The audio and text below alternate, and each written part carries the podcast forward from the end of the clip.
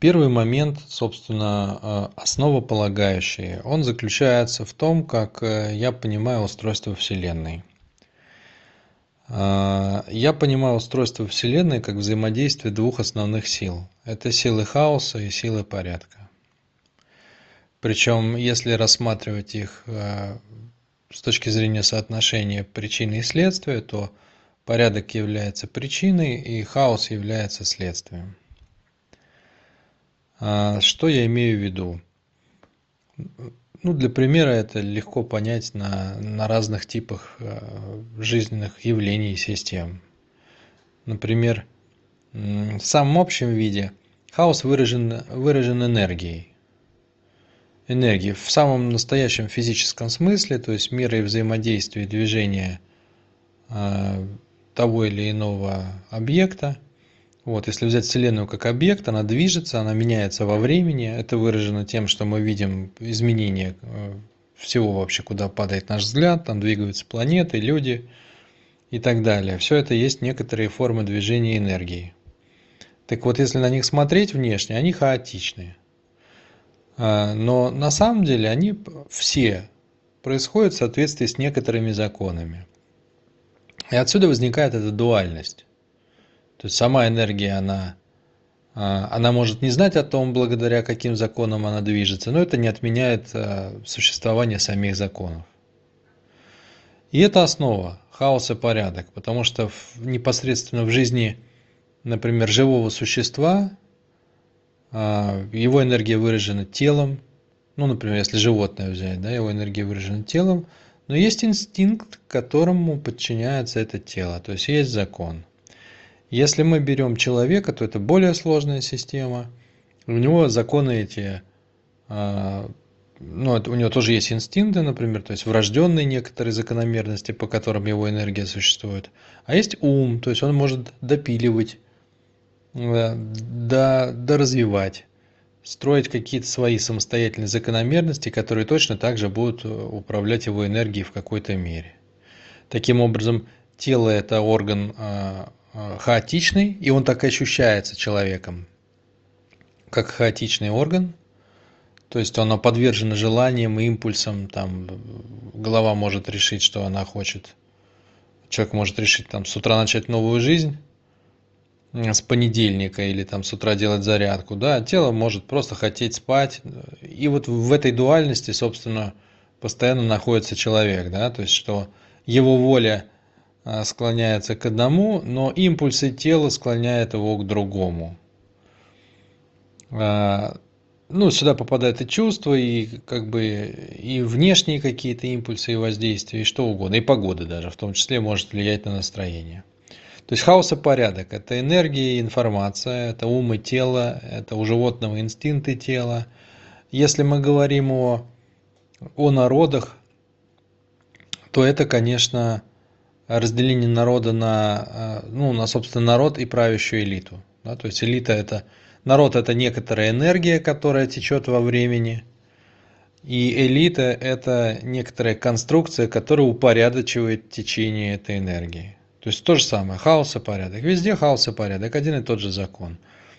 Вот, и это как бы э, один из тех аспектов, которые я изначально упомянул, что я говорю о единообразии о единообразии подходов к пониманию того, как работает Вселенная.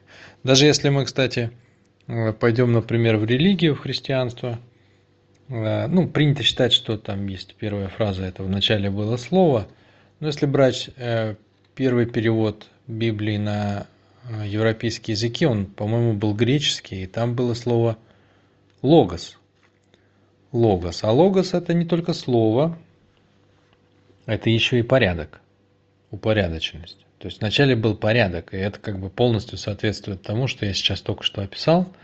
И даже если пойти в древнеславянские корни э, самого слова «слово», слово – это смысл лов. То есть это, э, то есть это как бы некоторое явление, которое помогает нам ловить смысл происходящего. А смыслы, опять-таки, они, за, они задаются Вселенной. То есть все, что происходит, как бы, оно имеет свое место во Вселенной. Вот взять человека, у него любой орган находится на своем месте, имеет свой смысл и свою функцию. То есть вот заданность природных смыслов, она и отражает тоже некоторый вселенский порядок. Поэтому в каком-то смысле это совершенно одинаково звучит. Вначале был порядок или вначале, вначале было слово. Но это одно и то же.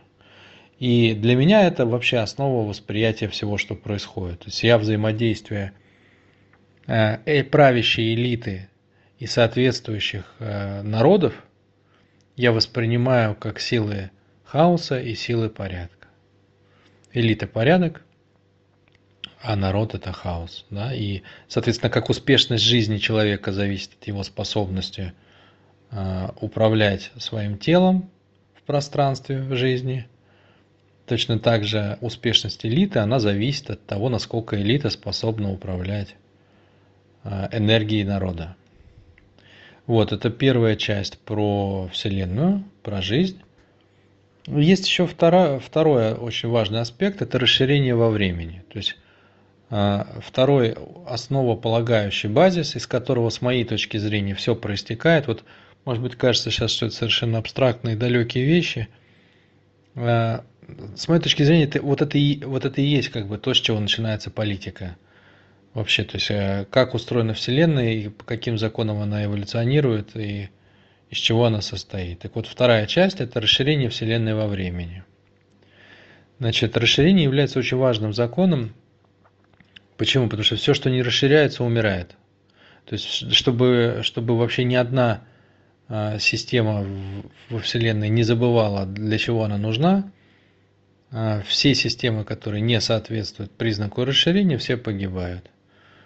Более того, все удовольствия в жизни человека, они увязаны на расширении. То есть он радуется, когда у него больше денег, расстраивается, когда меньше. Радуется, когда близкие люди появляются, расстраивается, когда они уходят.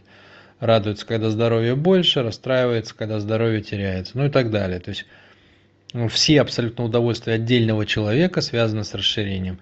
Все удовольствия народа тоже связаны с некоторой экспансией там не обязательно территориальный в любом смысле. То есть если народ растет, богатеет, там жиреет, матереет, э, это хорошо. Если он беднеет, это плохо. Если он теряет территорию, это тоже плохо.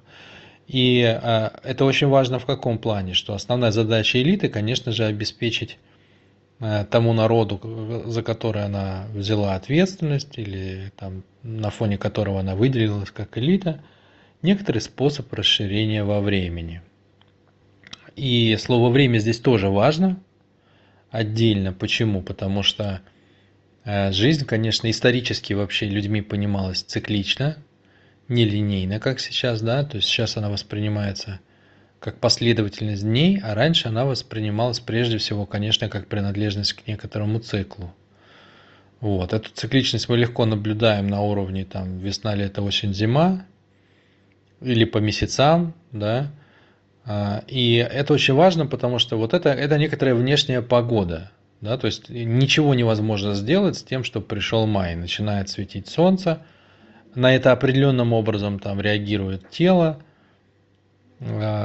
или когда приходит там зима, да, выпадает снег, то же самое, с этим ничего нельзя сделать, на это реагирует тело, под это перестраивается метаболизм, все природные процессы, меняется настроение – а, меняются всякие позывы в теле, там, ну и так далее и тому подобное. Тело то просыпается, то засыпает вместе с короткими дневни, дневными циклами, вместе с более длинными а, годовыми или месячными циклами. И, конечно, тут имеет а, особое значение макроциклы. Макроциклы в том смысле, что многие культуры отметили, что вот где-то вот в начале 2000-х годов там календарь майя был, там древнеславянский календарь, да, что это период смены большого, большого эпо, большой эпохи. По-моему, там эпоха рыб меняется на эпоху водолея или кто-то на что-то. Я, я не очень как бы в это лезу, но как бы для меня важно другое, что люди на Земле э, с разных сторон пришли к тому, что должны происходить большие изменения. Почему? Потому что ну, меняется месяц, так же, как в природе. Да? Есть приходит лето, там все расцветает, травки, ну, весна точнее, да, травки, муравки, цветочки, там природа просыпается, медведи выходят из берлог. Ну, то есть этому невозможно противостоять. Есть макроизменения, и а, все меняется в соответствии с этим. Ну, с этим, кстати, с моей точки зрения, связаны проблемы потепления, на которых активно спекулируют сегодня. А, то есть, по-простому меняется космический месяц. И это будет сказываться на всем. Это будет сказываться на климате как бы чисто по погоде. Это будет сказываться на том, как меняются ощущения себя в пространстве у всех людей. Вот как медведь просыпается там весной или, или засыпает осенью, да, это же совершенно разные ощущения, ты в спячке или ты бодрый. Вот здесь то же самое. То есть все мы дружно переходим в новое состояние ощущения себя. Многие там пишут, что Земля перешла на новую частоту. А, идея простая. Есть изменения, которые объективно заданы снаружи, и сегодня мы находимся в эпохе изменений, когда одна эра сменяет другую. Таким образом, я подведу короткий итог. Да, база, с которой я отталкиваюсь, это то, что жизнь э, это хаос и порядок, это раз. И второе, что жизнь расширяется во времени. И здесь интересно и аспект расширения, и аспект э, времени. Таким образом, с точки зрения политической ситуации, да, э, элита, которая взяла э, на себя бремя или, э, или радость э, вести вперед за собой свой народ, тот или иной, там или несколько, или какую-то часть, она, естественно, сталкивается с необходимостью подружить хаос и порядок, обеспечить расширение во времени и учитывать макро, э, макропроцессы, происходящие во Вселенной.